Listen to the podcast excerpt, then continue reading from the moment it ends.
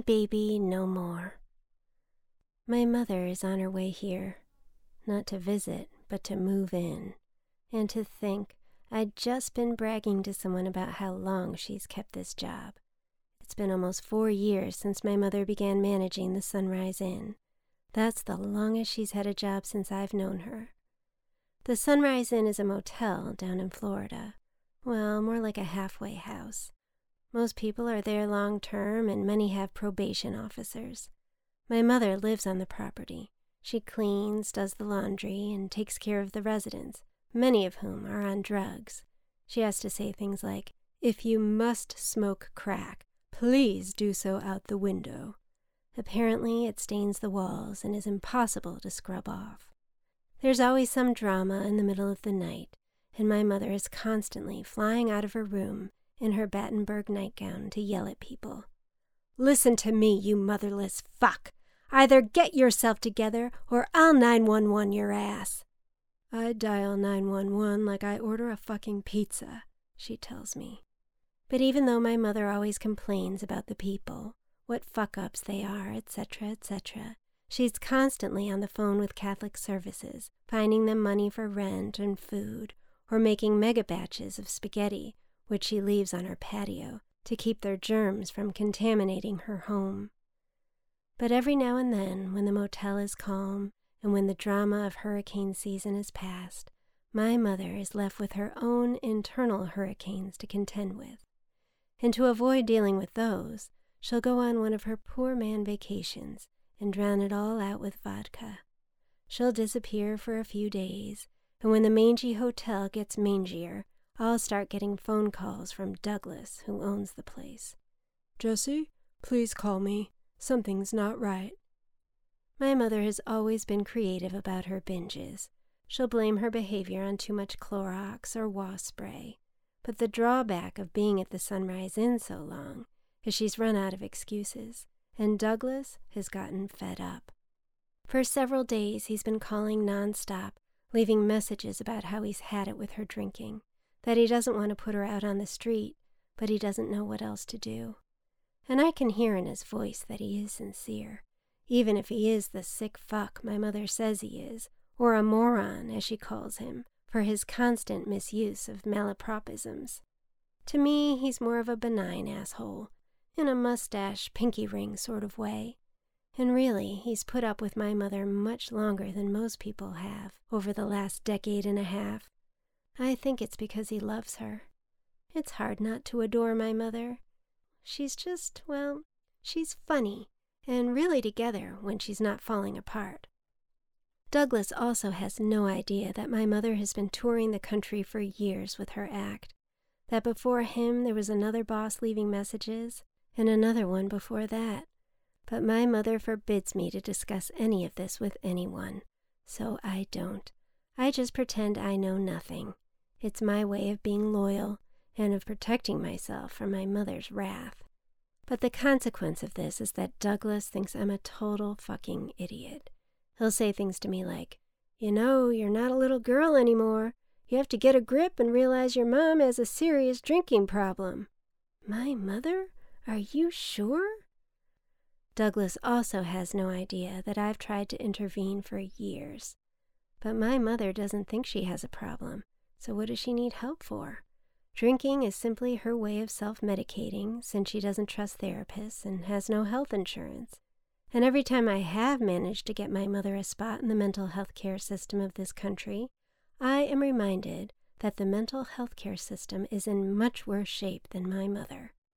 The truth is, there isn't a psychiatrist in the world who gets paid enough to want to help my mother. She's just way too complicated, and her gift for seeing the bullshit of others is far more powerful than anyone else's gift for seeing hers. And who wants to sit across from that? Not me. So this morning I get the call from my mother. I was at the botanical gardens. Finally, I pried myself out of bed, where I spend the better part of each day trying to finish my fucking memoir. And I was actually having the beginnings of an enjoyable moment for the first time in God knows how long literally smelling the roses when my phone rang. Where are you? she snapped. At the Bronx Botanical Gardens. I've been calling over an hour. You have? I'm sorry. I must have lost reception. I actually got lost in the woods here. I had to climb underneath shrubs just to get back on the path, and then I stumbled on a waterfall and you got lost where? The Botanical Gardens. Are you out of your damn mind? What do you mean? Do you know how many DBs they find in those places? DBs? Dead bodies, Jessica. Jesus fucking Christ. Why are you panting? Why? Because I'm running. You made me so terrified of getting raped and tossed in the thickets that I'm running to my car. My mother laughed. Well, good. That's what you should do. And where have you been, Mother? I asked, still out of breath. You've been missing for three days. I'm sorry, she said stoically. I've been extremely ill. I had an allergic reaction to black mold. Black mold? That's not what Douglas told me. He called to tell me you've been drinking again, that the residents said you've been staggering around the property in your bathrobe, slurring at people. First of all, Douglas is a fucking moron, and it isn't a bathrobe, it's an overcoat. But more importantly, Jess, I'm in a rather desperate situation, and I need your help. I knew what was coming next, and I held my breath. Jess, are you there? Yes, I said, I'm here. I need you to listen very carefully. I'm probably going to be fired and homeless by the end of the day. Douglas would never fire you. Of course he would, because he refuses to get rid of the copious amount of black mold from my apartment, and as a result, I am extremely ill and cannot possibly do my job, and Douglas, that sick fuck, could care less. And you're positive it's black mold? Of course I'm positive. And just as soon as I get the hell out of here, I will be contacting an attorney. Are you sure the black mold didn't get you so upset that you had to have a drink to take the edge off? No, Jessica, she said through clenched teeth. I don't have an edge that needs taking off. If you say so. Darling? Yes? I'm going to need to come stay with you for a while. The sentence reverberated in my mind like in an old horror movie. My mother in my tiny one bedroom apartment, with me and my cat with worms, with me and my marriage problems, with me who's probably going to get decubitus from lying in this bed day after day trying to write this fucking memoir so that maybe I can understand what the fuck's happened to me? On second thought, maybe she should come. Maybe she'd give my life a more noble purpose. I could try to solve her problems instead of my own. Jess, are you there? Yes, I'm here. It's just until I figure out a better plan. Of course you can come. Thank you so much, darling. You have no idea how much it kills me to intrude. It's okay, but there will have to be ground rules this time. Of course there will, darling. Was that condescending? No, it was not condescending. I heard you snort. I was inhaling my ciggy. Well, I mean it, Mother. There will be no drinking. I do not drink. If you say so, and absolutely no smoking. I'll smoke outside. How's that? That's fine. But, Mother, I really cannot have any interruptions for another three weeks. Not until I hand in my thesis. Are you listening? Yes, darling, of course I am.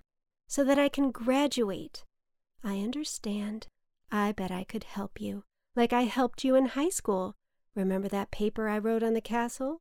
Your teacher, if I recall, said it was the best paper he'd ever read. That would be wonderful. My mother began hacking up something from her lungs. When was the last time you ate anything? You sound like shit. One of my residents just went across the street to get me something from McDonald's. That'll probably kill you faster than black mold. It's important for me to have something like that right now, she said, donning her doctor's voice. What'd you get? A Big Mac? She giggled. And a fish sandwich and large fry. Sickening. All right, darling, I'd better start packing. But I will see you bright and early tomorrow morning. Tomorrow morning? I really don't have a choice, Jess. But how are you getting here? I'll be taking a taxi. What? A taxi? It's already booked. Uh, you're taking a taxi from Florida to New York? That's right. And how much is this going to cost? Twenty-two hundred bucks. Mother, that's crazy. Please be reasonable. Take the bus for God's sake. I can't get on a bus, Jess. Why? Because I just can't. God forbid I should be in need of medical attention. I refuse to be at the mercy of the armpits of America. But it took you years to save that money. My mother sighed. I understand your reasoning, darling, but you'll have to understand that I'm using impeccable judgment. I know what I'm doing. I really wish you'd believe in me. Her voice cracked. Because I'm not doing well. I can barely fucking walk, okay? Can you please believe in me? I do believe in you, Mother. But if you are for some reason having a lapse in judgment, what kind of daughter would I be, allowing you to go through with something as seemingly irrational as this without any checks and balances? I appreciate it, darling. So my mother snuck off in the middle of the night, leaving most of her things as she usually does when making a getaway. But one of her idiots, as she calls them, saw her staggering into this taxi, so now I'm getting these ridiculous messages from Doug. Jessie, I'm worried about your mom. One of the residents says she got in a taxi last night with a bunch of Mexicans and no one's seen her since. Something's not right. Please, call me. Thankfully, at 3 a.m., my mother called from a gas station in Pennsylvania. Darling, time to wake up. We're almost there. She had that start over timbre to her voice, the kind where there's hope and nobody can show you evidence to the contrary, yet. Douglas keeps calling, I said. He said you got into a taxi with a bunch of Mexicans. My mother laughed dryly. Ugh, what a reprehensible creature he is. First of all, darling, it's a limo, not a taxi. And my driver happens to be Cuban. And we have been having so much fun, Jessica. I have been speaking Spanish the entire drive. I didn't realize you spoke Spanish, Mother. Of course I do. Verdad, Jose? Poor Jose. Twenty four hours in a taxi with my mother, speaking Spanish no less. At 6 a.m., my mother called from around the corner. Get up, darling! We're here! You didn't tell me you live in the projects. I don't live in the projects. Well, it looks like the projects. It's been almost three years since I last saw my mother, and I was terrified. I threw on some sweatpants, pulled my hair in a pony, and waited by the window watching the early morning fog. A moment later, a blue town car inched its way up my street and stopped in front of my building. Jose's car service was written in italics on the sides. A thick, balding man got out. I could hear the door slam all the way up on the fifth floor.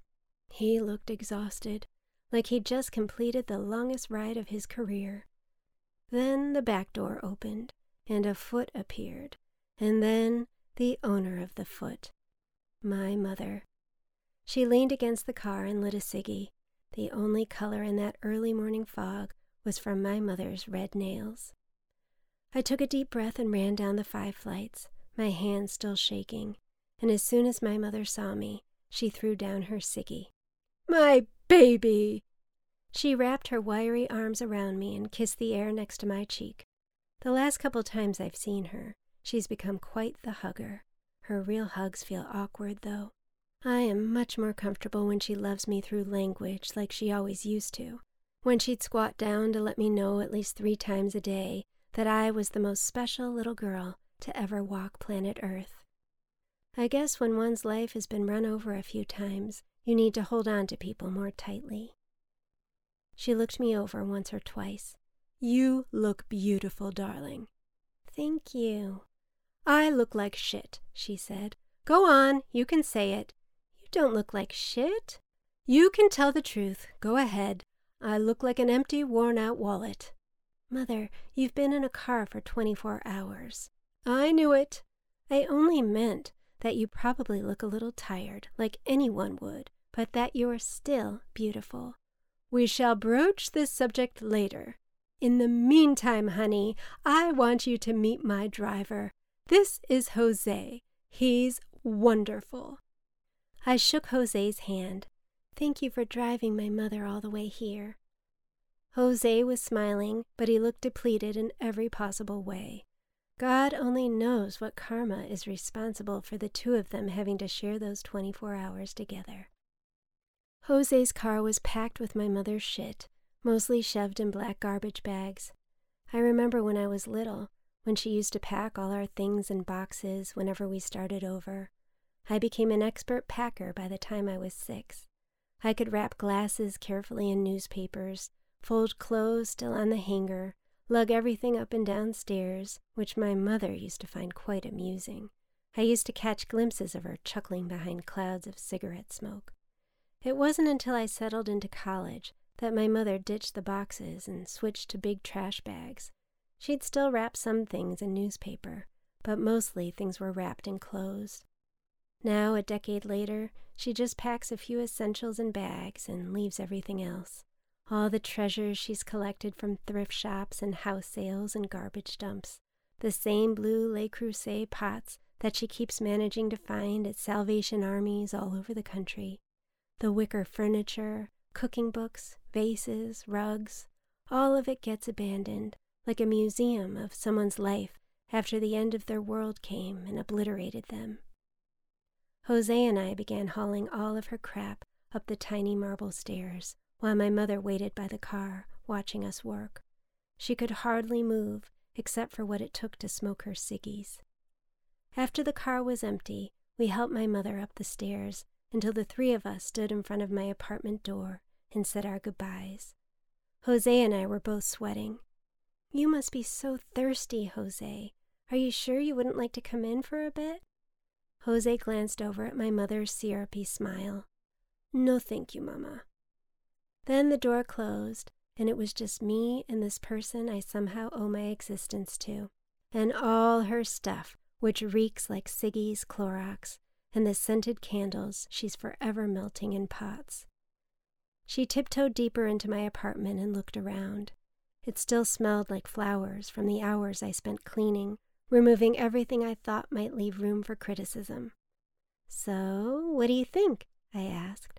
She put her finger to her lips, taking her time to answer. It's early filth, she announced. What? You know, early Renaissance, early filth. I felt a pinprick to my heart and sucked back the tears. I tried to make it nice for you. I know you did, darling. I'm only kidding. Then Seelips walked a slow circle around one of my mother's legs. And this must be Seelips. My mother looked down at my cat, unimpressed. Hello, she waved. From the moment I adopted Seelips, my mother was not a fan. Any creature who poos in a box is disgusting, is what she said. You should return him immediately. She is, however, the one who named him. He came with the name Felix, but my mother forbid me to allow another Felix the cat into the world. So she suggested Seelips, since they answer phonetically, and he is, after all, just a fish eating pussy. Be nice to him, mother, I said. He's your grand kitty. He's no relative of mine. On the pillow in her bedroom, the new towel and washcloth I bought for her yesterday at TJ Maxx were folded neatly, and resting on top was a gourmet candy bar. Oh, honey, she said, just like the plaza. I felt my face flush I wanted it to be special for you, and I knew you wouldn't want to use my towels, so I bought you your own. Oh, honey, it is very special. Thank you. My mother sat on the bed, well, the air mattress, and tried to take off her shoe. Her hands were shaking, and at some point I could see that her leg had stopped working, and she broke out into a cry, a blurt of a cry that quickly went away. Are you okay? Her head hung down in an exaggerated, unhinged manner, and she shook her head neither yes nor no, and then looked back up at me. I'll be fine, she said, doing her usual stoic routine, which is finally starting to sound less like a routine and more like a serious situation. Something is definitely wrong with her. This is obvious. I've brought treasures, she said, trying to be sing songy. She unzipped her suitcase and rummaged around, her hands still shaky and moving so slowly. Everything looked shoved in there in a hurry. So many things I've been collecting for you from Jeannie's, she said. My mother loves second-hand merchandise. Even with no car, she will walk the mile to Goodwill run by this lady named Jeannie, who used to live at the Sunrise Inn until she went to jail for making copies of movies and selling them from her apartment. But now Jeannie does her community service at Goodwill and gives my mother enormous discounts. I spread out on the mattress lumber party style, trying to be cozy, while she reached armpit deep into one of the lawn sized trash bags. But I didn't feel cozy, not because of the air mattress, but because I could hardly recognize this woman as my mother. She looked so thin, her hair brown, with slight gray wisps in it. Never have I seen my mother's hair natural. I darkened it last night before I left, she said. The last time I saw my mother, when I visited the Sunrise Inn a few years ago, she'd been wearing a thick platinum blonde wig that barely budged in the breeze. But somehow that was less alarming than this. Now she just looks real in a way that frightens me. She pulled out a pelt, like a giant kombucha starter, patchworked from various animal hides. This is to die for, she said. What on earth is it? She looked at me condescendingly. It is an objet d'art. Oh, use it in your car, Jessica, for God's sake. Then came the bustier that someone attacked with a bedazzler. Very franche, she said. I nodded. Then some cashmere sweaters that actually weren't so bad. And finally, a beautifully painted Russian nesting doll. Oh, I love these. I know you do. Aren't you going to open it up? So there I sat, opening each doll, laughing privately at the ridiculousness of all these layers of people, one inside the other, spread across the blow up bed. But when I opened the tiniest one, the baby was missing. What do you mean it's missing? My mother gasped. Look, I said, holding its empty shell.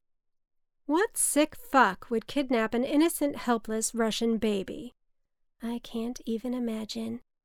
Don't you worry, Jessica. I will find that baby. And with that, my mother hobbled to her feet, stretched out her arms, and began belting her own words to the man of La Mancha.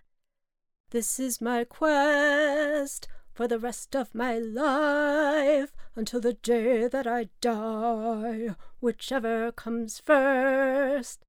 Bravo! I clapped. I was so glad to see my mother in full drama mode, but it ended as quickly as it started, and she looked down at the ground for a minute, trying to compose herself. I kept my mother company while she unpacked the rest of her things and hung them in her new closet, and now she's in the shower, and I'm lying on my bed in the living room. Everything feels so very unfamiliar. This place is no longer mine, that's for sure. I keep wanting to reach for the telephone to tell someone about how my mother has taken over my life so that maybe they'll feel badly for me and want to adopt me. But this time, I realize I am no longer adoptable. I am a grown woman now Yes, I still have many layers of smaller people within me, but really, I can't be that tiny, helpless baby anymore. It's time for me to take care of myself and solve my own problems. This piece was written, performed, and produced by me, Jessica Laurel Kane.